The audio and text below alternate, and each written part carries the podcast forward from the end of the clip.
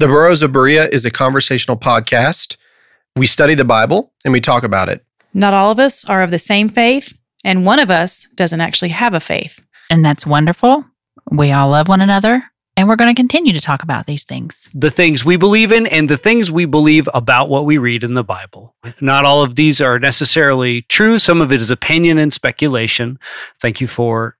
listening and speculating with us. There you go. That was good. Yes. You are listening to the Burros of Berea. Nody no no no nody no no notes nody no notes from the underground. Well, welcome back, folks, to Notes from the Underground. I'm your host, Tiziana Mom So Hard Severse. What does the mom so hard say today? If your little friend shipped off a bridge, would you?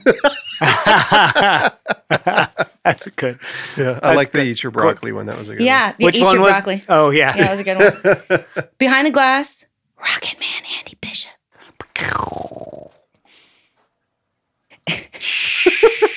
and Very solemn episode, everyone. and I'm Rick. Welch. I'm Rick Welch. one. That's my middle name now. That's it. I should have never said that. That's going to carry for the rest of my life. Yeah. I'm I'm having a good time watching Gregula over there play with this uh, uh, Andy's cat. It's no longer a kitten; it's a cat now. Well, he's like a, you know, he's, he's like a, a He's a teen? older boy, young teen, maybe. Yeah. He's a teen. It's fun to watch him in there. Andy will stand up sometimes, and Greg will literally climb his pants. climb me. Pardon my. French. So cute. He's serious little fella. And you've got another your little what that little dog back there. Oh yeah. Oh oh yeah. That's fancy. We're foster. She's a foster. She's not ours. Fancy. Fancy. That's what. Oh yeah, exactly. I was Is that yeah. the Reba, Reba, song? yeah. Okay, so Here's your one I don't know that don't song, but she is named for that song. This Fancy's the name Kristen gave her when she arrived here without a name. Oh, Uh, she has a very bad skin condition. She's a uh, Chinese, uh, hairless Chinese crested with pretty bad skin. So we're trying to get her skin straight. She needs to go back to the vet. She's better than she was, which is crazy because she's not very good. Yeah. But improved anyways. And uh and she's very sweet, if largely flavorless. Very expensive dogs though. yeah. They're, those Chinese crested things, they're like a lot of money. Yeah, and it's surprising that one would find its way into a shelter Our our considering that. The our fact that they're so literal guess is that she's kind of a a used up like a used up redneck breeding dog. Oh my gosh. Yeah. Oh, oh my my Hmm. oh. That is either heartburn, heartburn, or rage. I can't tell. that just like swelled up from my pregnant belly. Yeah, that's like gosh. because you know like right now like you don't know like I, I I went to the fair I took my daughter to the fair uh-huh. And um you know she's only two so there's only so much she can do at the fair exactly right? But the animals she was super into and like Oh, every yeah. time we would like I'm, get to I the, still am. oh who isn't right? Like but every time we get to the end she'd be like more animals more animals. We'd have to like loop around and go again. And um i'm not even kidding. There were several mammals female mammals because you can see on the things that would get up to the gate and start sniffing my belly like oh, they knew. yeah, every mammal knows pregnant. Every Yeah. every mother knows pregnant. That's funny. I mean, and yeah, just the thought, just the just the sentence, some redneck breeding dog, like as a pregnant mom right now, like just makes like every feeling of like solidarity with every living thing that's gone through this. For, for the record, Like, I'm well not up- saying the dog's a redneck. No, I know. no, what I mean is like I just like Yeah. there's certain things there are certain things that happen to minority people that even if it like that all like when a minority person sees it goes, I know that. There are certain things that happen to women that I see it, no matter what their species is, right? Like I see it, I'm like, I know that. Yeah. You know, I know that. And like just that thought, that poor little dog, I want to adopt Fancy. She is Yeah. She's pretty rough looking. She's Yeah. rough. I will say. Well, Chinese crested on a good day is an Yeah. ugly dog. Yeah. yeah. She's it, yeah. I wanted to pet her, but I was like, is it contagious? I had a no, no, it's not contagious, but it is like petting a plucked chicken. It's exactly what it's like. It's exactly what it's like. Yeah. That's exactly what it's like. That's funny. All right. Well, so so Listen, last- I didn't bring a joke last time. I didn't No, bring a you joke. didn't. I was I- extremely disappointed. So I brought a dirty joke. I'm just Ooh. kidding. It's not dirty. I'm just Oh. kidding. But it is I'm the hilarious. worst. I'm like, yes. Bring it to the Bible study. So Yeah. when so uh I haven't done a Larry the 15th apostle joke in a while. No, Oh, it's been yeah. a minute. Yeah, it's been a minute. So Okay. so this uh woman dies, she goes to the pearly gates and Larry the 15th apostle is sitting there. And uh she walks up and she says, "This is amazing. I I never I, I didn't know that I could, you know, just that I was going to make it here." He's like, "Yeah, I haven't actually made it here yet." He's like, "You have to answer one question. If you get the question right, we'll let you in. It's real simple." She was like, "Okay, so what's the question?" He says, "What is Easter?" So she says, Okay, Easter is an important holiday in the Christian faith. You see, after Jesus was crucified, he was laid in his tomb and a stone was placed across the entrance. But three days later, Mary Magdalene came to anoint his body for burial. And lo, the stone had been rolled away and the tomb was empty. And an angel told her. So she goes on for like, like this for minutes. Yeah. She's quoting chapters Yeah. and verses. She's analyzing all the pagan influences on the modern holiday, everything you could possibly want to know about Easter, right? So Larry is astounded, and she's she's clearly very knowledgeable. And while she's giving this lecture, he takes out the golden the golden key from his angel toga, mm-hmm. and he puts the key in the lock, and he turns the key, and the girl says, "But wait, I'm not finished. I have one more important point." Every year, the stone of his tomb is rolled away, and Jesus comes out. And if he sees his shadow, there are six more weeks of winter. Boom, she went to purgatory. She went there like, you're out of here. You're out of here. That's So a good one. I just liked it because it had Mary Magdalene's name in it. I liked it. Well, I mean, you know, because I mean, again, that's what we've been talking about. The That's fact right. that she was so prominent and and and such an important person in the movement that all four gospels attest to the fact that she was the first person there at the tomb and the first person to witness his his resurrection. Although except Mark. Mm-hmm. Isn't that the one? Mark different. Yeah. Well, there's one of them that that says like these women were there and doesn't necessarily like It's Mark. It's Mark chapter nine. After Yeah. the eight verses, there's a belief in earlier versions. From Mhm. if that's what you're going Yes, after. that's the one. Yeah, where he like appears to some dudes walking along and like that's the one that's who he appears to but but i don't i don't think that the four versions of the oh, resurrection You're talking about the disciples on the Emmaus Road. yeah You're talking about the Emmaus Road. yeah there's one like Hmm. that's i almost what is that what I is think that's that? Matthew. But if you do E M M A U S Emmaus, that'll take you right to it. So I was talking about how Mark supposedly some earlier manuscripts didn't have verses nine through the rest of the chapter. And that's when it's in verse nine actually mentions Mary Magdalene. Remember, I told you that once before. I said in verse Yeah. eight, it says, and they were afraid and they said nothing. Yeah. The end. Like, I liked that ending. I thought, wow, that's a great way to end that story, you know, so that's luke it says it's luke actually for the Emmaus Road. yeah Okay. whereas like it doesn't necessarily say you know that he appeared to you know the the women doesn't say anything about that and it says that you know it just says you know heroes or whatever it's we'd have to we'd have to go read it Yeah, yeah, yeah. you know but it doesn't matter I agree with Rick though that the the uh, they were afraid. The, the end. end. Yeah, that's, And- yeah yeah. Go and tell. And it's like, I'm not telling squat. are are you crazy? Go Well, tell and him what that a guy just rose from the dead. so this is a really interesting so so during my research on on mary right like so this is an interesting place to start to, to pick up our discussion okay. right the 12 were like terrified and they're hiding in a um they're hiding up in the upper room Right. right so two things number one the 12 were just a part of the posse that followed jesus um you know for example when he sends out the 70 in luke he sends out 70 people to go out in pairs. And they go out and they do it's that luke 10 and they go out and they they're like lord even the demons are submitting to us in your name. And he's like that's great but don't rejoice that demons are submitting to you. Rejoice that your names are written in the book of life right mm-hmm.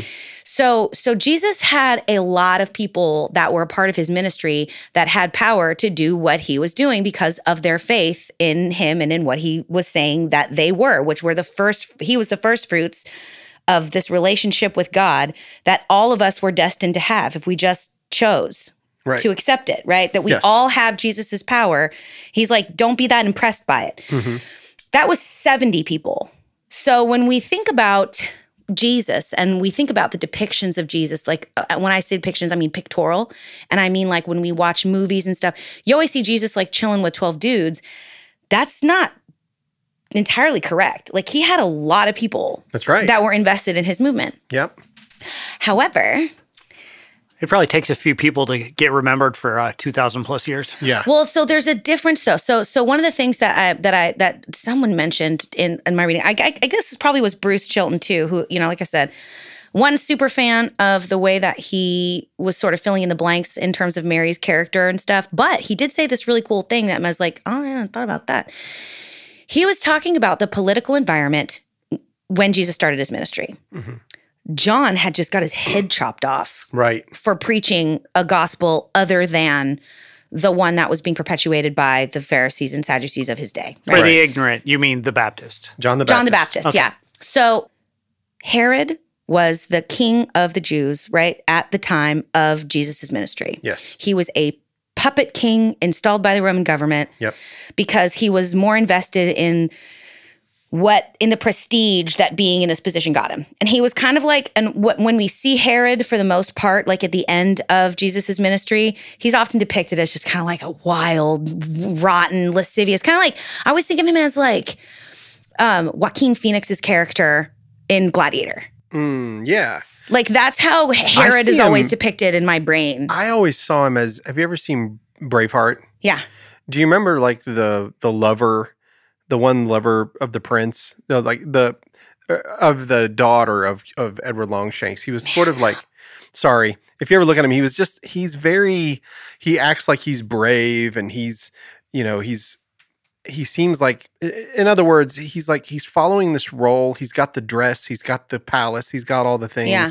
but he lacks any ability whatsoever to be a king See, and, and the thing is, like, I think about the fact that, you know, Herod, so Herod's this king, and when Salome does the little dance, right? Mhm, And he's yeah. like, What do you want? Up to half my kingdom. And her mom, who's all mad because John's been pointing a finger at her relationship because there was some weird incestuous stuff going on in Herod's court. yep And he's like, She's like, I want head John the Baptist. And Herod's like, Damn that's not what i I don't want to do that. that's I don't not want what to i do was that. asking But he didn't have power to say no to a 16 year old girl. Get out of here. What is wrong with you? Who's in charge of this country, sir? Yeah. So, like, he, I- so I always think of him as like a cross between the hedonist robot in Oh my God. Futurama Oh, and Joaquin Phoenix's character in Gladiator. Just wow like yeah unfit, not a competent leader, but in, but but still has to answer to Rome yes who does not want to continue to see this Jewish uprising that is beginning to brew, which eventually culminates in the horrible destruction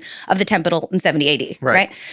So, this is the political environment that Jesus starts his ministry in. Not only is he sort of a bad guy in the terms of the Jewish religious leaders of his day, he's kind of a bad guy in terms of Rome, which makes him a bad guy in terms of Herod hmm right? So when Jesus picks 12 very specific disciples and sends them out, y'all, they're decoys. Hmm. decoys Decoys. i've never heard this before Because I'd never heard it either, but think about it. Because Jesus had Jesus's ministry contained many people. First of all, we know in Luke 10 that he sent out 70 people in pairs that were doing all this work in his name. But he had these 12 people very specifically very early on that he says go out and do these works in my name. Jesus had zero ego. Yeah Jesus was not invested in himself being perpetuated. He was interested in the kingdom of God being perpetuated. Yes. He was interested in the truth i would agree with of that everyone's personal connection to God and their own right to walk in that power being perpetuated. But he probably didn't want to get killed before he had a chance to do that. Mhm. So he picked 12 dudes. He probably picked them to that. He, they, Jesus disappeared in a crowd. yep He wasn't, he, he probably wasn't a looker. He, No. he probably wasn't very tall. No. He there was nothing about him that likely stood out. And so he picked 12 guys that were about probably his same age. He was a carpenter, they were all fishermen, they all were kind of probably like a little bit they all had dad bods, I bet. You know, except for the tax collector except for the tax collector. Yeah. But we don't know because we don't. Not, not, not, this They is me. probably le- looked This is like make, making a leap. This is me making a leap. Yeah. But but but it's possible that the purpose of the disciples specifically was this idea of decoy. If we can send you guys out and it would it would confuse the Romans. So they wouldn't exactly know. They would be having conflicting sort of reports Yeah, 'cause about it's not what like Jesus there'd be looked pictures like. of him. Right. There would be like kind of conflicting reports about which what, what he looked like exactly, Huh, and like this is and, and more importantly, where he was located. Because I- if I people were buy going it, out, actually, that's kind of interesting. I It's kinda buy definitely interesting. I had never heard this before. But he was so so so what so what he's saying is, is there's a difference between disciples and apostles.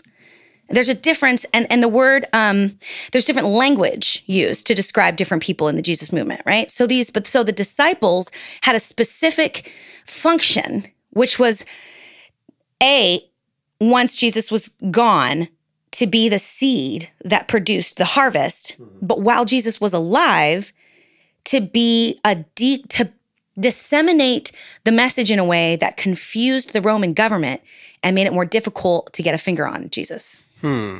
That's interesting. And so, and the reason that this is brought up, Yeah, in a book about Mary Magdalene, I was really curious why. The I brought that- re- I'm gonna tie this back in. The reason this is brought up is because what has happened is the 12, based on their gender, have been elevated to a place of importance within the Jesus movement that isn't necessarily deserving. They're not necessarily deserving of. Okay. So, but because he chose 12 dudes, it's assumed that only dudes were given the power to participate in the ministry. Only dudes were given the right to be apostles and plant and share. Only men were responsible. And all women did was like, you know, cook the, cook the fish sandwiches and darn their socks. Yes. But if we stop and ask ourselves, what was Jesus's political Did those maneuver? dorks wear socks with their sandals? I mean, It's possible. It's possible. Just kidding. But you know what I'm saying? So so so part of the part of the part of the idea here when we think about the 12 and Jesus's 12 disciples being more of, a, of an opportunity to create decoys, then we can start to we can start to deconstruct and break down the gender ideology that has been embedded in that belief system, which includes and therefore only men should have positions of power and responsibility because only men were disciples in Jesus's day. Mhm. No, they weren't. There was a large group of people that followed Jesus. The 12 had a very specific function. And that is my, might be, and what I think is probably part of why they were quaking in their boots Yeah. Because they had been sent out in his They've name been seen enough. and they had been seen enough because Jesus was attempting to diffuse and disseminate so that he could have more time to do what he did. And so that's might be part of why these That's- guys were so terrified. That would make sense Genuinely why the little girl recognized Peter. Peter, that's right. Ah, I like that. So, Andy, and just so you understand, when Christ is in the middle of all of his uh, trials, Uh-huh. Peter, Peter and John, technically John, are trying to get in close to see what's going on during these trials, and Peter is hanging out in the court waiting, and people recognize him. Hey, weren't you with that? Weren't you with the Galilean? Weren't you with the one that's being on trial right now? And he's like, no, he's denying Christ. And so with but with what you're saying, he would have been recognized because he was that person that had been sent out in these places, Right. and they were like, "Hey, weren't you that guy that was speaking on his name?" Now, there's no way to prove any of it, right? It's an No, interesting no, theory. speculative. But so so so when we think about language and we think about apostles and disciples, um, the word that's used to describe these women that so so let's get let's go back in time a little bit. We know that Mary Magdalene was part of, and not only just part of, but head of. And the reason we know she was the head of is because she's mentioned first every time there's Every a list. Every single time. Every right. single time there's a list of women, Mary Magdalene is mentioned first. That means that she was in charge of them. That's what that means. Yep. So so we have this woman who is ahead of a list of women. The list of women include other prominent figures of the time, including members of Herod's court, which Yeah. is fascinating. Yeah. Um, very interesting.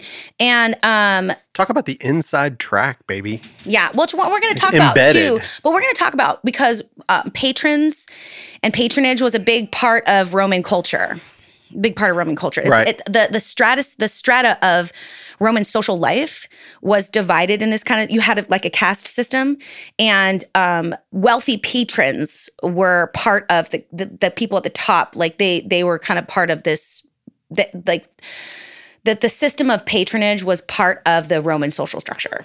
So it was like so lots of people had, you know, patrons. Like people that were lower on the strata had higher people on the strata that were patrons for them and that would like support them like artists or whatever like the social the whatever the social strata is but then when it came time for like voting and like you know um political maneuvering then these like lower people who'd been being supported would support the person higher up Yeah. so it, it's not really it's interesting but so the reason it's interesting that someone from herod's court was a patron to jesus is because it would have feigned the idea that as a patron when it came time to support herod's right to power jesus because he was being patronized Ah. because yeah because he was a lower person who was had a patron that was part of herod's court when the time came jesus would ultimately give his allegiance to this Theoretically, theoretically support Herod's because claim. that's how the roman that's how the roman society was structured that's how they did things oh wow.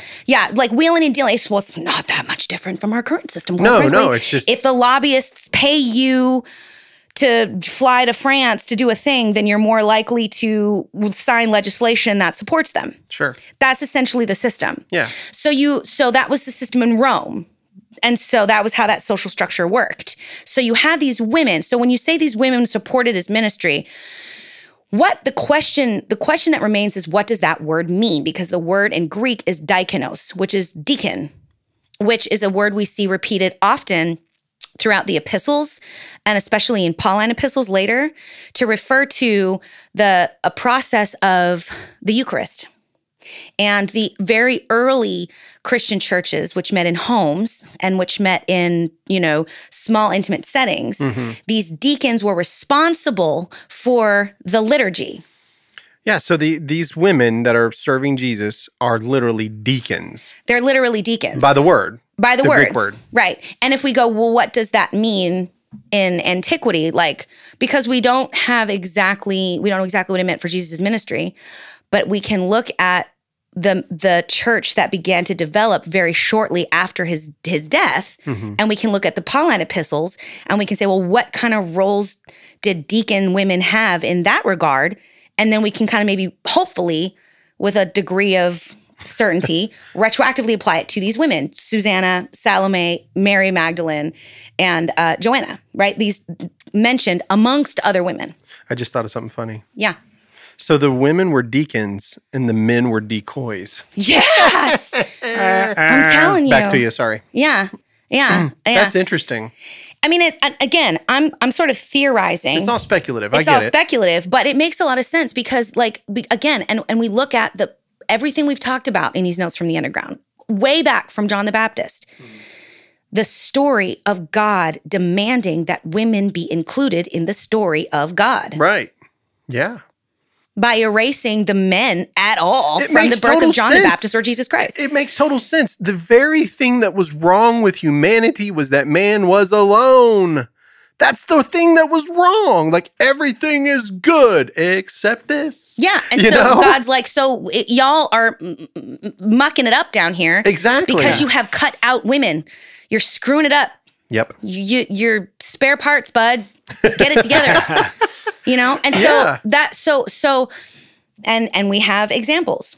We have you know him insisting that Mary has a right to learn, refusing to force her to go back to the kitchen, but saying no, she has an important place here to learn with me by by defending the woman caught in the act of adultery and demanding that the men with stones in their hands prove why they felt they had the right like what made them so special Right. Yep. by by mm-hmm. demanding that that, that by by by honoring the woman the sinful woman who who cries and and wipes his feet with her tears in her hair by standing up for her and Yeah. saying this woman is so much more loved by me than you because she has proven, you know, when some from whom much has been given, what not uh, much has been forgiven from her, Yeah. and so her her gratitude and her love for God and her commitment to God far exceeds you, Pharisee. What about in the Gospel of John? Whenever Mary, the sister of Martha, is actually broke the spikenard Oh yeah, and put it on Jesus. And what did they? What did the men say?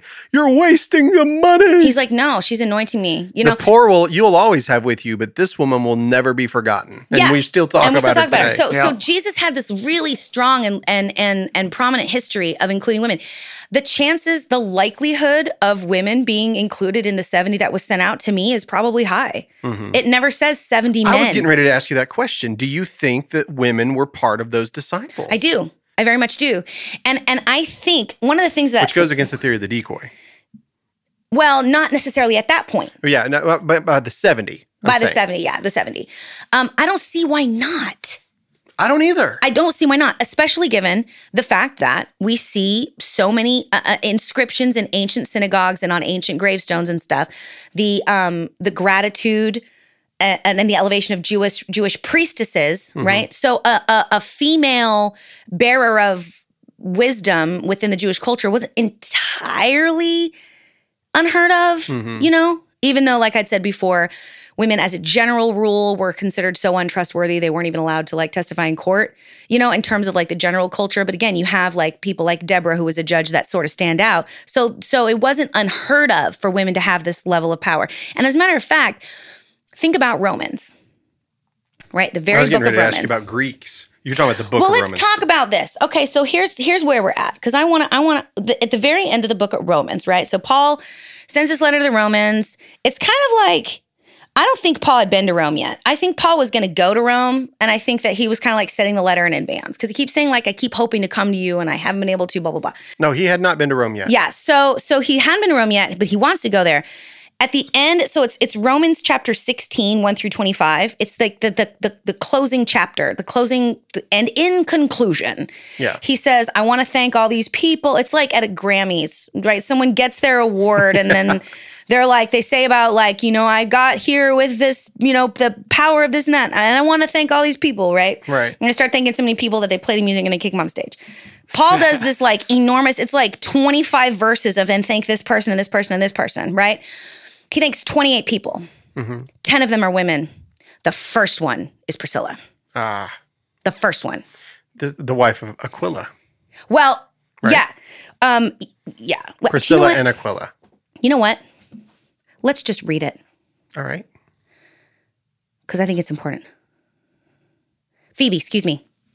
I lied. I lied. This is why you read your Bible, folks. Why did, yeah, get it right, lady. This is why you read your Bible. on. Because as soon as you said Priscilla and Aquila, I was like, yeah, that's wait, no, that's right. An- Andy was getting ready to call you out on that So, yeah, Andy was like, know Andy was that. like, excuse me, ma'am. Oh, I have to say on a side note that Andy and I were talking about it today. And I said, remember, Andy, I'm just, I'm trying to get people to read the Bible and understand it for themselves. Yeah. And I, and I said, I'm trying to get, I said the word you, right? I said the you. And I said, by you, I mean everybody. And so Andy's response was, well, you just bring people in to read it aloud to me all the time. so he's getting plenty of Bible. Yeah. He's getting plenty of Good. it. Yeah, he said it in the thing of like uh, "I try to get you to read the Bible. He's like, well, I don't specifically mean you, the general you. And I was like, yeah, no, for me specifically, you have people read. He's got more Bible than a lot of Christians I know. I promise you right now. Isn't that wonderful? I've done a lot of learning. He's There's done been a lot. of- well, uh, I've Andy's, done- Andy's I've done- learned. I've done some learning. we might get. We might. I'm gonna make you a little certificate. I'm gonna make you a graduated Sunday school certificate. Actually, You know? it needs to be a Jackass Award.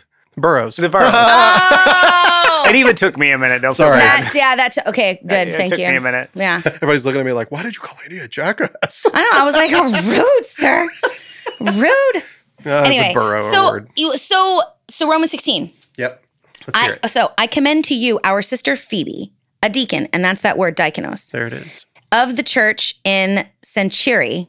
I ask you to receive her in the Lord in a way worthy of his people and to give her any help she may need from you, for she has been the benefactor of many people, including me. That's a whole paragraph, y'all. Then he's like, Greet Priscilla and Aquila, my co-workers in Christ Jesus. They risked their lives for me. Not only I, but all the churches of the Gentiles are grateful to them. Priscilla's mentioned before her husband, Always. always. Always. Also greet the church. Now, that is significant. The order of names and the way that the order of names is listed is significant. That's part of the structure of letter writing and communicating value and worth and importance. That's part of it. Yep. Um, greet also the church that meets at their house. Greet my dear friend Epenetus, who was the first convert to Christ in the province of Asia. Greet Mary, who worked hard for you. Greet Andronicus and Hunia, my fellow Jews who have been in prison with me. Now, Andronicus and Hunia, Hunia is mentioned second in that regard. Um, greet Apelles, who's fidelity to Christ, blah, blah, blah. Greet as um, Aristobulus, Herodonian, Narcissus, you know. Greet um, Narcissus. Tryphena, Narcissus. That- he wasn't saying that Narcissus, yeah. Aristobulus was a narcissistic. Uh. I really need to study Greek because I, I don't even, I don't half these names. Um, Tryphena and Tryphosa, those women who worked hard in the Lord. So you've got a, a pair of sisters who are doing this team with teamwork. Great Rufus, blah blah blah. So so he he- so everybody else gets like a second, but Phoebe gets a paragraph. Phoebe is the Yeah. deacon and patron of Paul that has been given the responsibility of delivering this letter to the people of Rome yeah. to the churches of Rome. Not only the church of Rome, but the churches of Rome. So she is a traveling preacher, a traveling pastor, a traveling deacon who is delivering this letter to the people and then staying in their churches. They're receiving her, which means she's then now probably having a meal with them. She's doing all this stuff, you know, she's maybe presiding over the service Maybe even known. and given and and she's yeah and she's been given the responsibility much like mary was given the response mary magdalene was given the responsibility of telling the deacons what jesus or telling the disciples what jesus next move was she's been given the responsibility of of not just handing over this letter but being paul's personal spokesman Do you know what I'm hearing? They were both successful in their quest because the because the letter made it to Rome. Yeah. and we got it today. and we have phoebe to and thank Mary, for that yep, and Mary Magdalene did her part. Yeah. she got it to the disciples, and we hear it today. yeah Isn't that awesome? And and so so Successful so in their so, quest. so this also so again so this is really important. She has been the benefactor of many people, including me, a benefactor. Mm-hmm. What what what what? Yeah, she, Right. it's not like her husband was the benefactor That's of many people, including me. Yeah. Thank you, sir. So wh- so there are two two things we talked we talked about. The structure of society in Rome. You had these social strata where people on the top would be patrons of people that were lower down in an effort to secure their opinion and their vote, you know, so that when push came to shove, if there was going to be some sort of political coup, you would have some support, right? okay, Greek culture was structured in Greek culture you had two two social realms. You had the oikos and you had the polis. Oikos was the realm of the home and polis was the realm of the political. So within the oikos that was like, you know, um that was the realm of women. That's where women had control. They had control of the home. They ran the home. They were the financial managers of the home. They were in charge of the slaves. That's what they did. And the men were in charge of like voting. And the men were in charge of all things that that were political. And it was these were the roles that they fulfilled in in society. But one of the things that we don't understand about Greek economy and about the Greek structure of the home is that we're not talking about w- like uh, American homes, American families consume. That's what they do. Uh, an American family is a consuming unit. A Greek family, a Greek home, was a production unit. It was an economy. It made wool. It made wine. It made um, oil. It made fabric. Think about the Proverbs 31 woman. What does she do? She weaves with her own hand. She, you know, she produces, she Yeah, laughs, she's in productive charge, woman, she's a productive. So Greek homes were tiny economies that were designed to sustain all of the people that lived within the home, the children, the slaves, the par- the parents, whatever, extended family members, but then was also designed to have something else to offer outside of that. So women were economic managers of their homes. They were financial managers. They were in charge of these enormous like economic um yeah, like just e- I was going to economic say that. farms. weren't- Wasn't it typical that they would kind of control the finances? Yeah. Yeah. Well, they were because they were in charge of all of it, and so and husbands, you know, they were they were in the symposium. They were like pol- they were they were meeting in the in the streets and like Like voting and gate. shit. Yeah, voting and like and like. I'm, I'm busy hoping to Yeah. influence the kingdom. and maybe they were merchants, you know. If they if they if they if they were merchants or whatever, they were like you know going down to ships and like sending the stuff. So these so so a woman was a household manager in a way that prepared her uniquely to be responsible and in charge of a lot of stuff.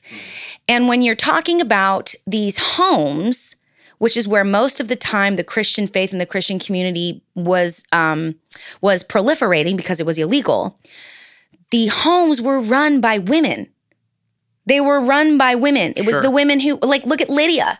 hmm Lydia was one of the first people in the book of Acts, you know, that converted her entire household because she was in charge. Yeah. Women were in charge of the house. Isn't she described as the person that uh, sold like fabric? yes, purple, fabric. Purple fabric. Yeah. Right. Because the home was not just She a was a place, production It was not just a place of consumption, it was a place of production. Yeah. A maker and of she was in charge of that. That's right. That's Yep. exactly right. And so these women had money and they had influence and they had power. If they had husbands, um, chances are their husbands were like didn't bother with it as long as their household was running because that was her job. That wasn't his job. Right. His job was politics or his job was like being a merchant or whatever. Right. They didn't. They didn't need permission. And what's also interesting is it's like not entirely unusual in Greek culture if a husband was missing or gone for like extended periods of times or even possibly dead for her to continue on in that role. Think about the Odyssey. The Odyssey, one of the oldest Greek stories that we have, right? This guy, Odysseus, goes on this like crazy long journey. He's gone for how long? 20 years. Yep. That entire time, his wife, who's left at home, Penelope, continues to run the family home. And there's all these suitors that are trying to marry her, but she's like, no, I'm not doing that. She like creates this whole thing, right? She's like weaving on the loom, and Well, once she finishes looming, Doesn't she? I believe. I believe she loses a lot of her power if she marries. There's some like. There's also some like Egg- societal aspect to it. that's what? I'm saying. Exactly. Where she's just like, there ain't nothing in this for me. You don't bring enough to the table. That's right. because she Yeah. was the manager of her house. Yeah. yeah. And Yeah. she was in charge. And she was in charge of the slaves and she was in charge of her children. There's this one like snarky verse where her son like tells her to go back to her weaving and she's like, "Oh."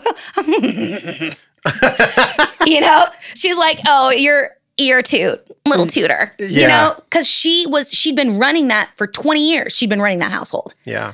And she'd been defending off these men with sticks left and right. You know what I mean?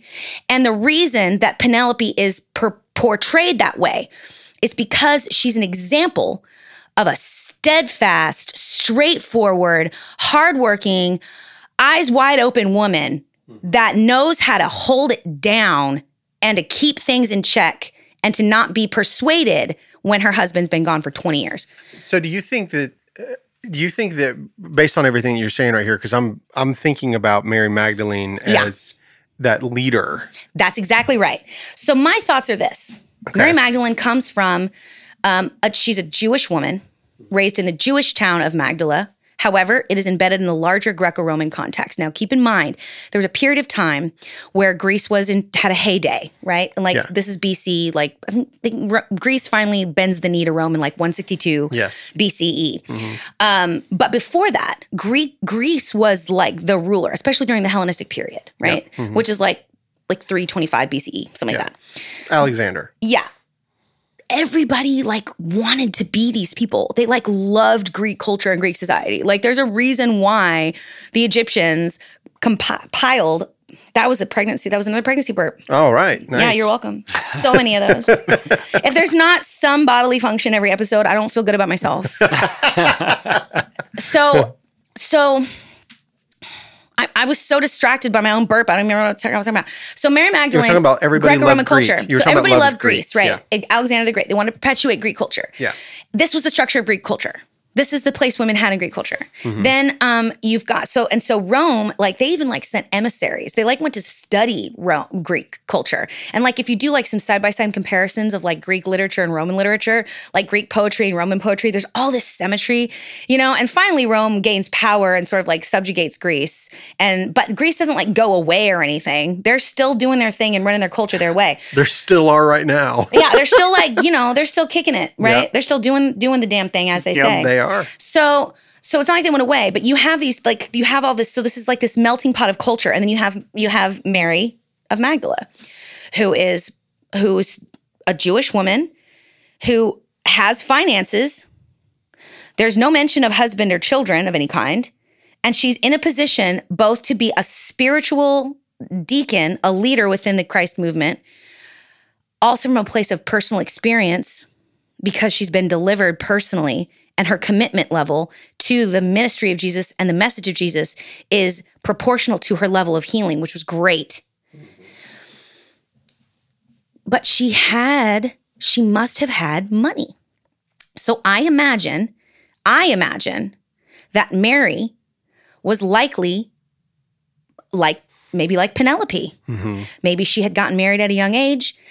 Sprat, this little sprat fish, which was a, a hugely important export because you got to think about it. Jews couldn't eat a whole heck of a lot. They had a lot of dietary restrictions, but fish wasn't one of them. Yeah. And so here you have the Sea of Galilee. It's rich with this very particular fish that just happens to be kosher, embedded in northern Israel. And so she likely, if she, if that was the main export and that's what she was doing with her life, and she had enough money and finances to be a financial supporter, she probably was a head of household. Maybe her husband had died. Maybe her husband was much older than her, which was not uncommon. Women got married as soon as they had their periods, you know? Yes. So maybe her husband was much older. Maybe her children had moved on. Maybe her children were died. Maybe she never had any kids. Yeah. I wanted to bring up something when you were just saying that because what is the symbol of Christianity? The fish.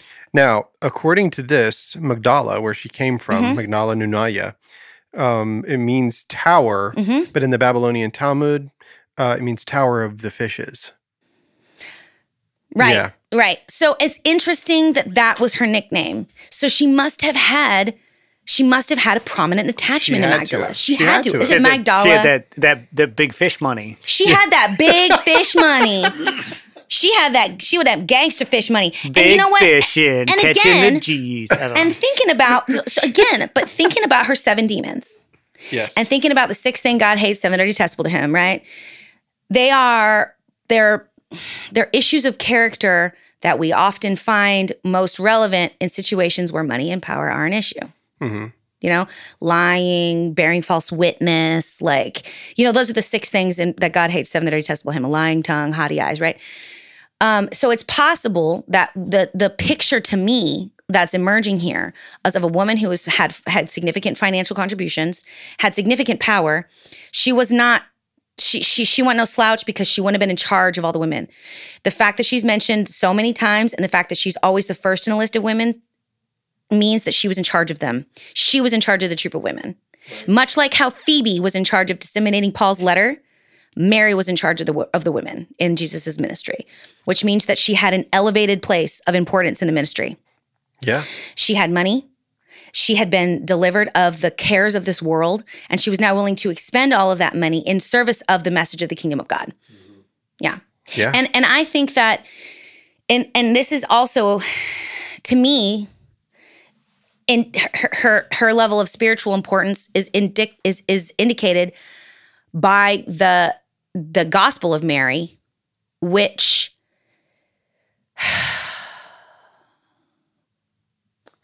So for those of you that don't know the gospel of Mary is an apocryphal reading and I'm just going to like I just I wrote a thing down. While I you're looking to- at that, can I bring up something real quick?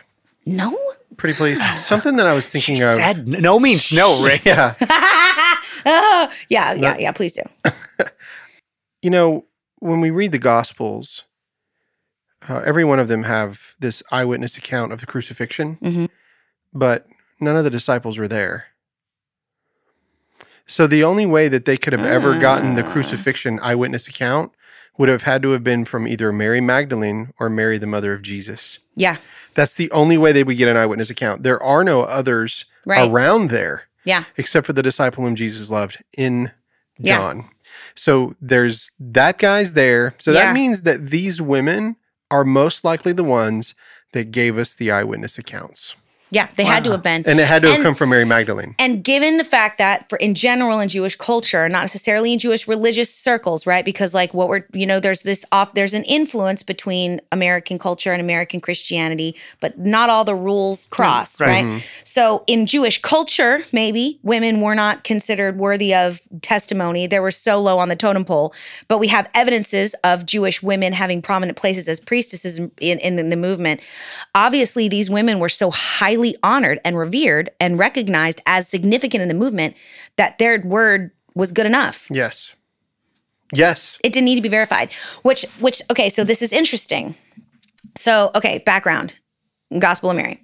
Uh, in 1986, a German scholar named Karl Reinhardt purchases this codex from a manuscript dealer in Cairo. Now, a codex is the precursor to our modern book. It used to be that they would like take papyrus and flatten it out and make scrolls. At some point, they started being like, this is super annoying Uh-huh.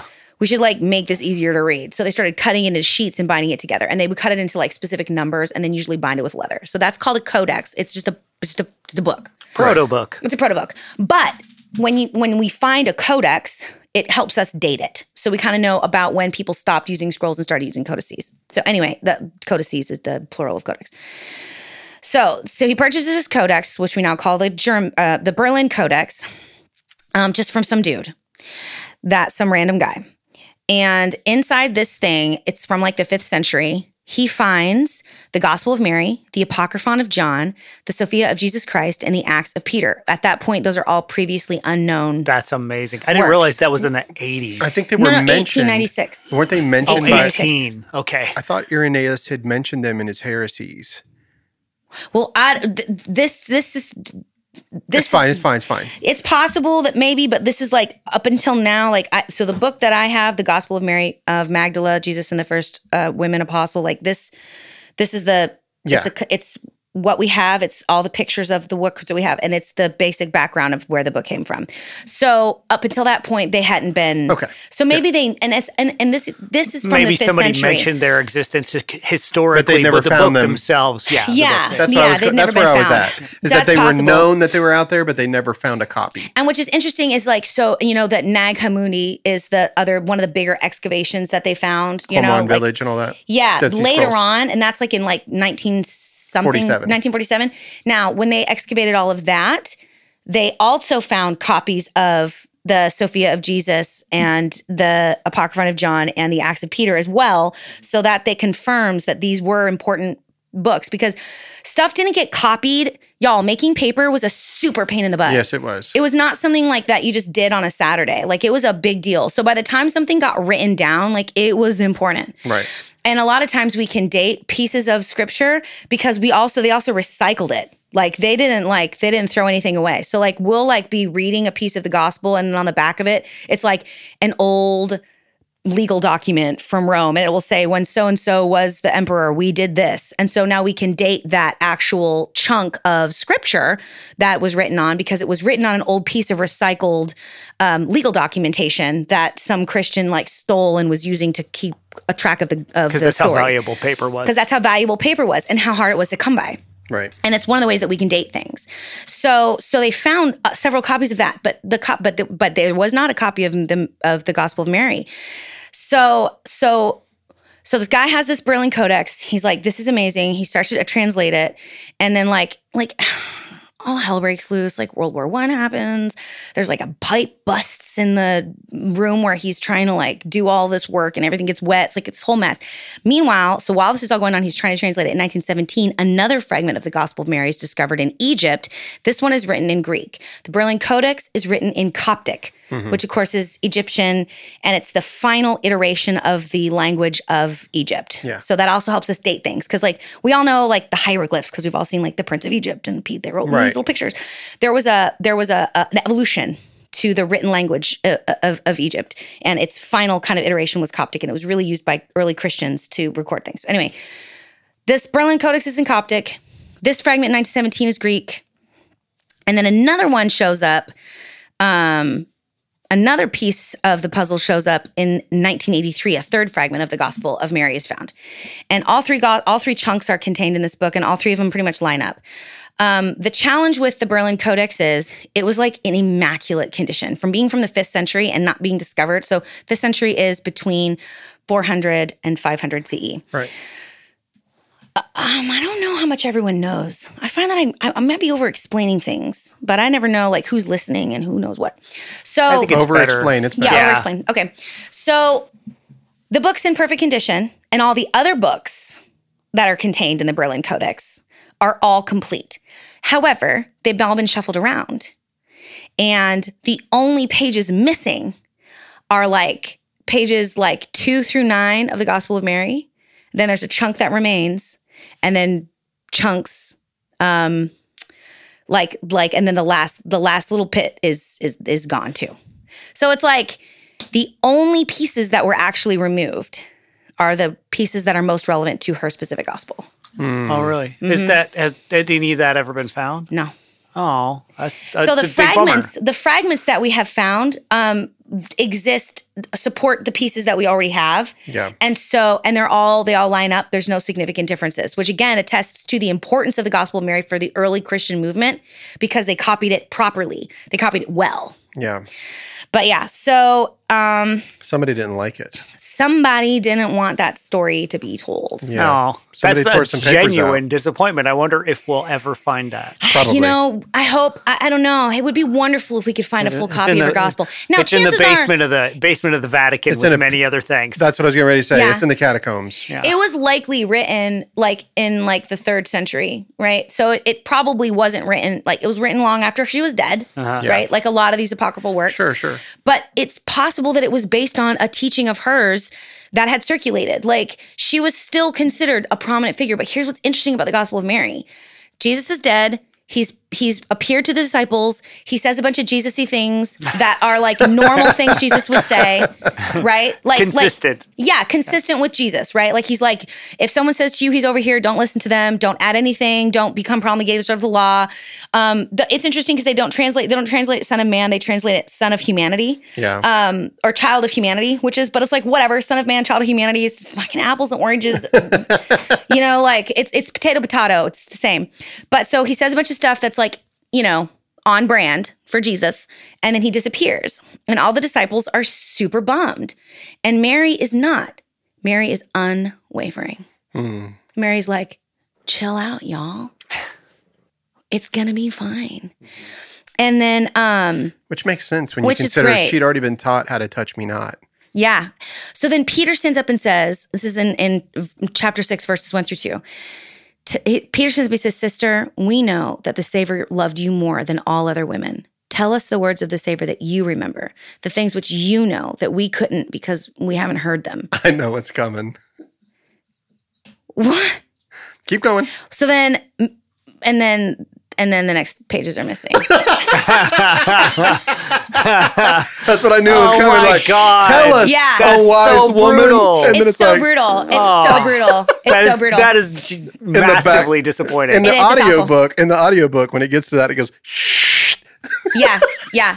So that's my missing. Just kidding. So she, okay. but what happens is she, she launches into this vision, and p- these are pages nine through eleven. They're nine through eleven are missing, which is the bulk of the teaching. But um, we can pick up on on page twelve, and what she's talking about is the ascension of the soul, um, fighting certain fighting powers. So the soul has to like de- de- defeat certain powers on its way to becoming perfected. So it's, and again, none of nothing in there is like totally different from what we always see. Like the soul is perfected. We're constantly moving from glory to glory as we learn how to defeat sin on an, on deeper, deeper levels. Yeah. What's really interesting is um the fourth so she goes through the fourth the fourth power um the fourth power has seven stages that it needs to def- the seven things that it needs Ah, to defeat yeah.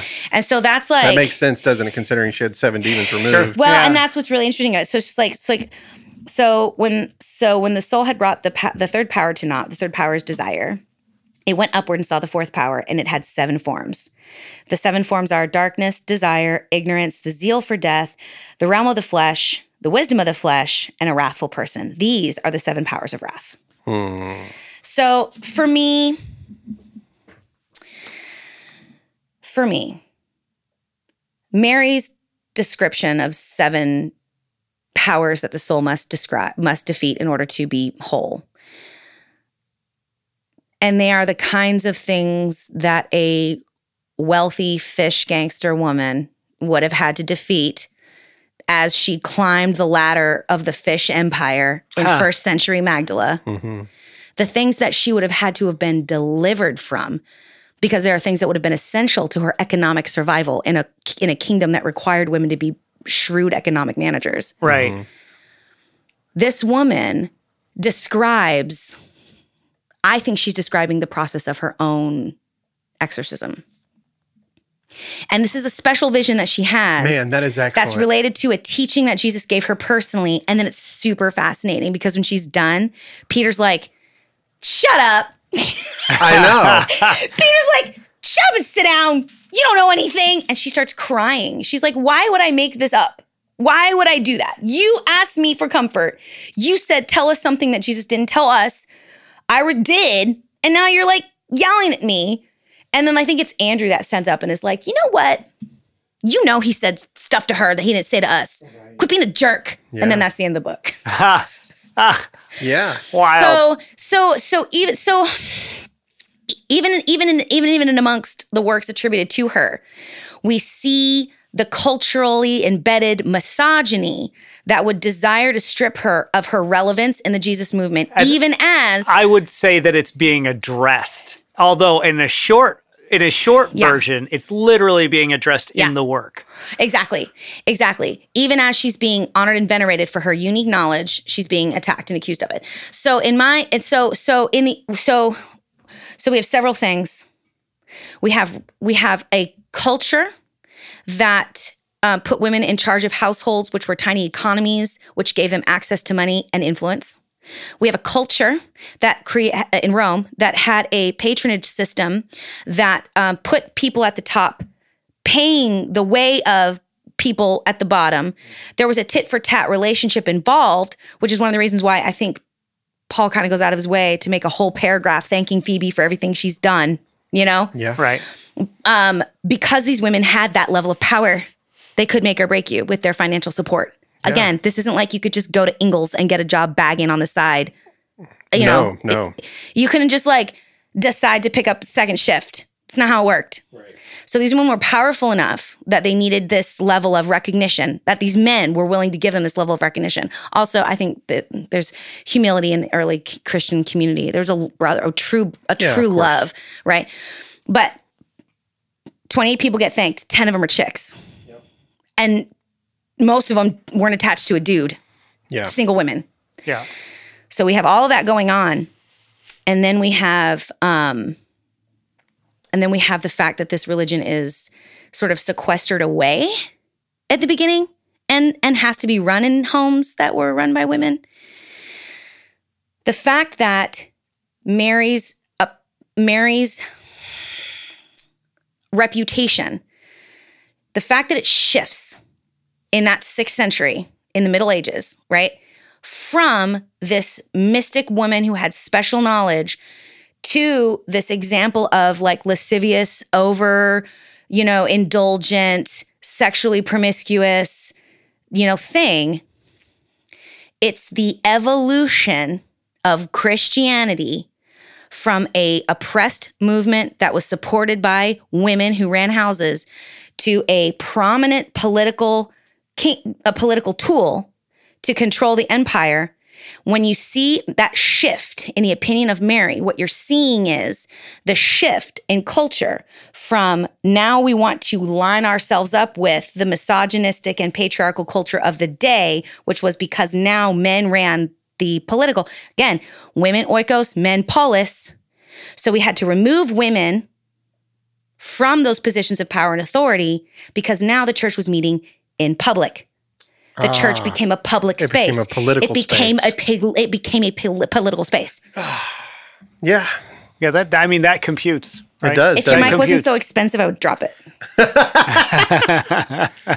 Oh my gosh. That was awesome. And that's the end of it. But that that's was it. that was awesome. Yeah, great job. So how do you um that which is awesome, but you know, do you uh, you when I first met you, you talked about how much you loved Mary Magdalene. You went and visited a, chur a basilica or a church or something. I did. What's cool about, well, what's kind of cool about traveling and it's like so stupid. It's like when I was like traveling in Spain.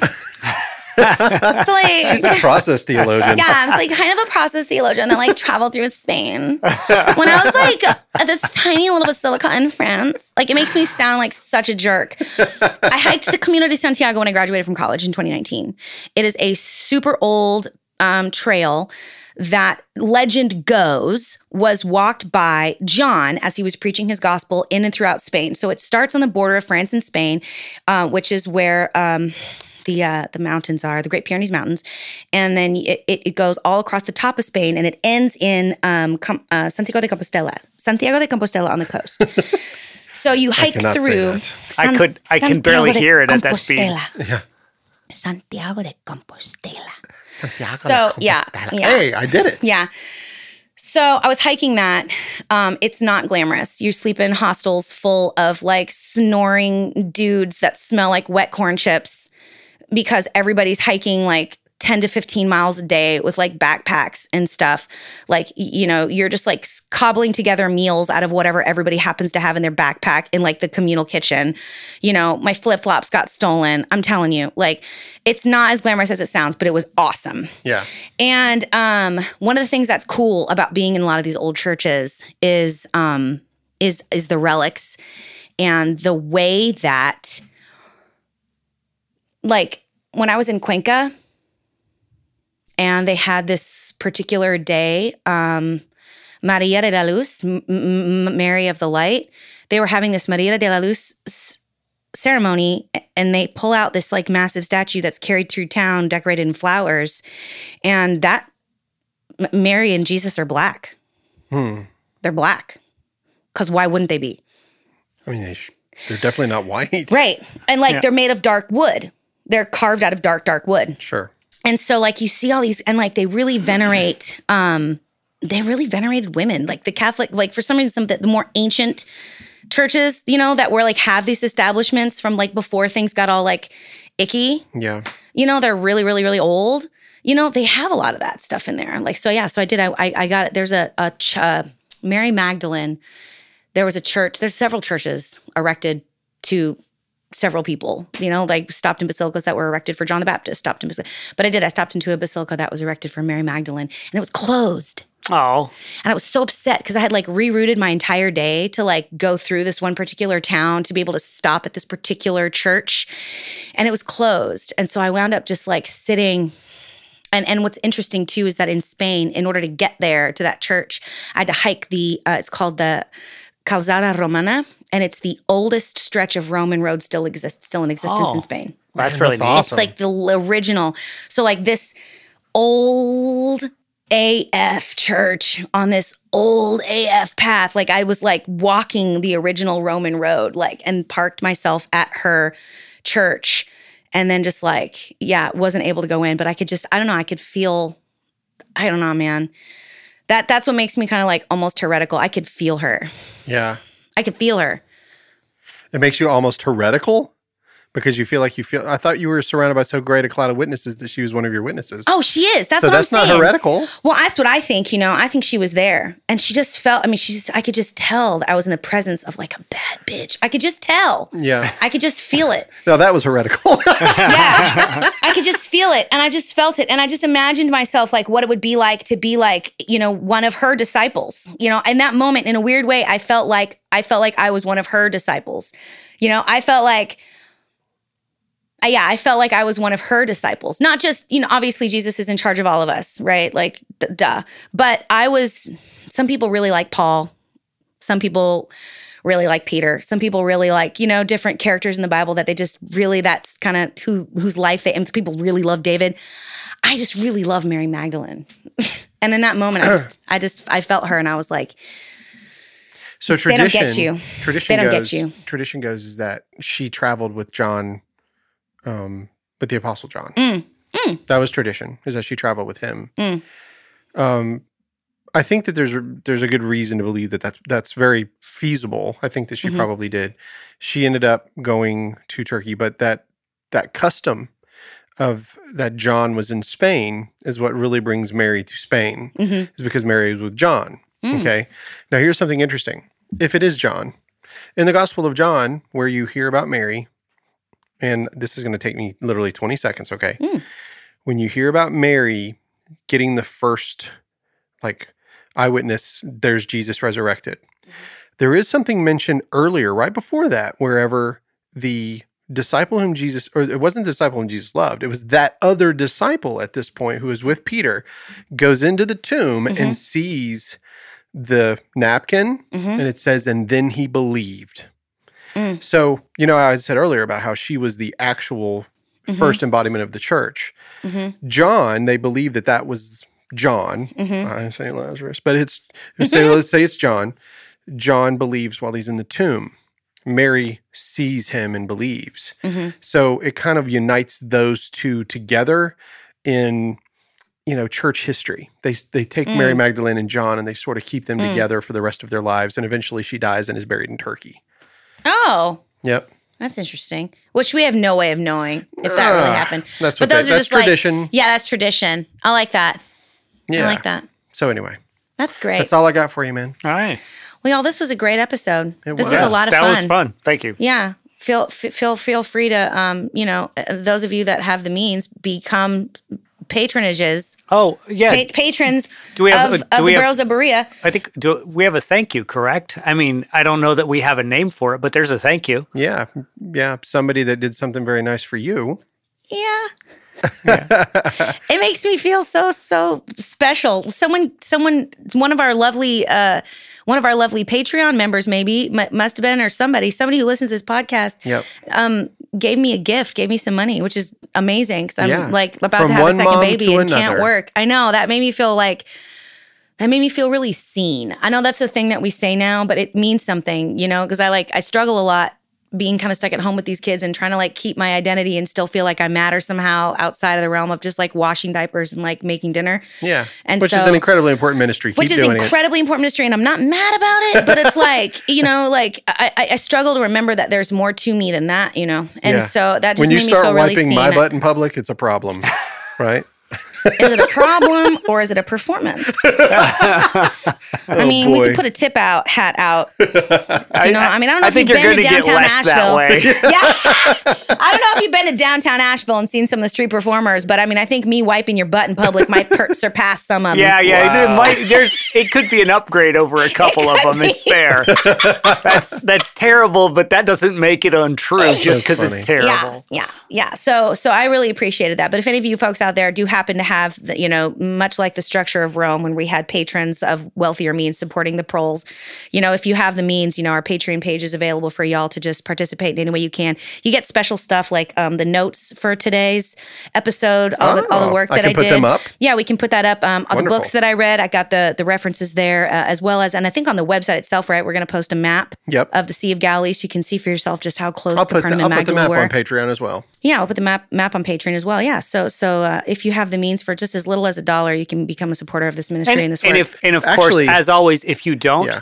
hey, that's great too. Yeah, Yeah, of course. Yeah, totally. yeah, of course. Uh, It's uh, for hours. Um, I think three dollars is the minimum. I Oh, say is a it free? dollar. Yeah, three dollars is for a month, but that doesn't Oh, yeah. mean anything. If somebody really wants something, you know, you can actually reach out to me. Yeah. you know, yeah, you can. I Yeah. mean, I'm not going to hold it back. I'm just sickos. trying to steal. I'm just trying to steal all your money. yeah, yeah. Yeah, All right. Well, I think that's I think that wraps it up. That was I gotta great. admit, this is so we've wrapped up the Mary Magdalene. hmm You did a great job as host. I'm Thanks. so excited. I'm so glad. This was my first time doing anything even like hosty, Oh, you which killed is it. nice You because killed it. most of the time Yeah. I'm just constantly interrupting you. most of the time I'm like, wait, wait, let me tell you. That's that's honestly that's good too. I got to Whatever. admit, uh, as I was sitting here, I was feeling it. I was like, I could feel it. Like you were controlling it, and I could feel that. And then I was like, I, I felt that, you know, the feeling when you're trying to run the show. I was able to take a breath and just relax and know that you had it. It hmm. was fun. I enjoyed it. Well, what might be fun for Notes of the Underground in the future, you know, because we're going to take a break now. We'll come back in January. That's right. I'm going to push out a kid, you Yep. know, Yep. and uh, that's going to gonna take me a minute to recover from. Yeah, you'll be a little And busy. for, and for the two hundred and fifty dollar donation, we will give you a video of that on our Patreon page. Yeah, no. First of all, I don't know if you've been a part of a bird. Nobody, ain't nobody got, nobody know- want to see that. I'm telling I, you right now. I have now. been. I have been. I in- mean, I told Dylan, I I was when- in one. I was a part of a birth, and then I also watched them. Yeah. ha- ha- and doing it a second time is so different, right? Like the first time, I, yeah, I talked about this where like first time, you know, we're like, let's pack our niece pillows and like made a little playlist and don't forget to bring the like Wonderboom so I can listen to my playlist, you know? Yeah. And then like it gets there and I was like, turn it off, turn it off. and like I told Dylan, I told, I, mean, I told my husband, I told my husband, I told my husband, and we was we was living in Siena at the time. We weren't married yet, but I was like, listen, don't bring my good pillow with like the brand new white pillowcases with the little red birds on it that I got from IKEA. You know, just bring like the like bring a comfy pillow, but bring like a crappy one. You know, and you know, sweet man with when it time came was so panicky. He just what did he do? He grabbed my white pillow and like. I'm like, and like, so I give birth, no drugs, totally natural. It was metal. And I'm like cleaning everything up. We're like, you know, doing it. And Dylan, Dylan just looks at me and he's got this look on his face like, ugh, like I just, he knows how much trouble he's about to be in. right? And all he does is just like lift the pillow up from the floor. And it kind of looks like it's hmm. been in that scene in Carrie at the end. you know? like, you know, and I'm like, that pillow's a goner. Yeah. that pillow's a goner. I you must know? I must tell you because you said this to me before and it was in like burned into my memory.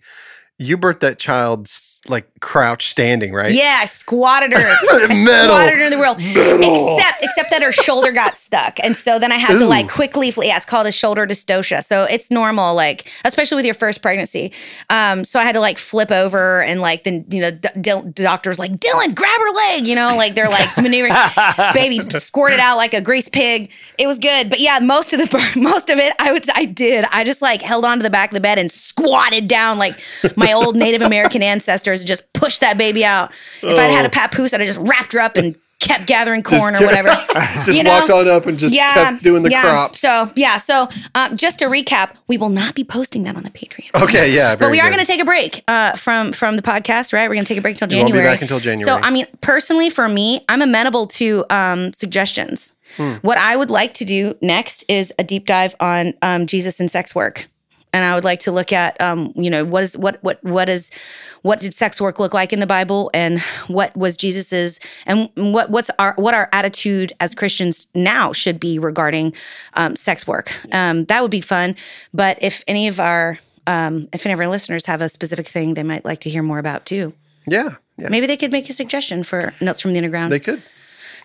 you know? I'm sure Hey, I'm all, I'm all about sex work. I mean, as a subject or a topic. Awesome. well, you know what they say: do what you love, and you Ray. never work a day in your life. Uh, Yeah. it's like Anthony Jeselnik, and, I'll, and I'm done. He said, uh, "Do you know who that is? Anthony Jeselnik. yeah, he's some comedian, isn't he? I don't, He is. He's a don't very know. dark comedian, and he said he said his uncle uh, worked for a summer camp for kids that were about to be molested. What? That's horrible. Oh my and then he, god. but then he goes, he said he never worked a day in his life, Oh, that's horrible. and that's the end of that one. Sorry, Ew. Oh, that's Ew. so rough. it's so rough. So rough. well, gross. You did a good job. All right. Thanks again. All right, Appreciate it. bye. Talk to you later. Hey guys, this is Rick from the Burros of Berea. Do you know how much blood, sweat, and tears it takes to make a podcast? None. But that doesn't mean that it doesn't cost a lot. And so if you guys don't mind, if anybody would like to give to help us with these episodes, it would be great. We'll put out even more content. And if you go to our Patreon page, just search for the Burros of Berea, you'll get extra notes, extra episodes, and it's pretty much free. A dollar gets you a lot. Thanks, guys. Cooked his dinners and rubbed his back. Like, what does that mean? Because if you look at the word, it's the same word used to describe deacon, a person who was in charge of helping out running the service. So it's not, it's it's likely that these women weren't just like doing women's work. They were supporting his when they say supporting his yeah, ministry. they think that he, they were making him fish sandwiches all day. Sure. Sprat, apparently. That's the name of the fish that they fished in Magdala. Sprat. Yeah. What was it? Sprat. Sprat. It was a little a little salty, boneless fish. Boneless. Yeah. I, I looked it up. Let me find it. I have six pages of notes It's on like a sardine, bro. Yeah. It's literally a sardine. Okay. Mhm. Okay. That's why they. Have you ever had of a kippered beef snack? Sprat fish, which is this little six inch long fish that could be dried and exported. Yeah, It's a booming It's just business in the region. It's a sardine. Uh, not a, not a boneless fish, but like yeah, a little tiny sardine. Kippered. Probably when it probably not boneless, but just The bones don't the, matter. The bones are like yeah, almost cartilagey, like some little fish are. You can Yeah. just eat them. Absolutely. Yeah, you don't have to debone them. Yep. We're rolling. Oh, we're rolling. Yeah. Rolling, rolling, rolling. Keep them doggies Yeah. rolling. Yeah, I found this really interesting website that had like a whole outline of like the three years of his ministry. And he went up to Capernaum at some point. Um, John 2 2. After this, he and his mother and brothers, after turning the water into wine, went up to Capernaum and stayed there only a few days. Then travels da- back down to Jerusalem for Passover. Then makes his way back up, reaching Galilee in the first year of his ministry. But in the second year of his ministry, after he gets chased out of Nazareth, that's when he actually, I think it's when he gets chased out of Nazareth. Yeah. that's when he actually like moves to Capernaum and like starts his ministry there. Yeah. And up so the- towards Samaria, actually. Yeah. He, So he at does that a lot point- at the the well. Remember the woman at the well? yeah. So then the question becomes like, so mm-hmm. did did Mary hear of him when he first went to Capernaum, and like was she healed of him? Like like you know, it's just hard to say, but like because he'd kind of been chilling in that general like area. You know, before he went down and then came back up, you know, and then settled there. The second and third year of his ministry was like all in that little area. Yeah. So it's really hard to say, like, at what point, you know, did she become a part of the posse? Yeah. Yeah. But in any case,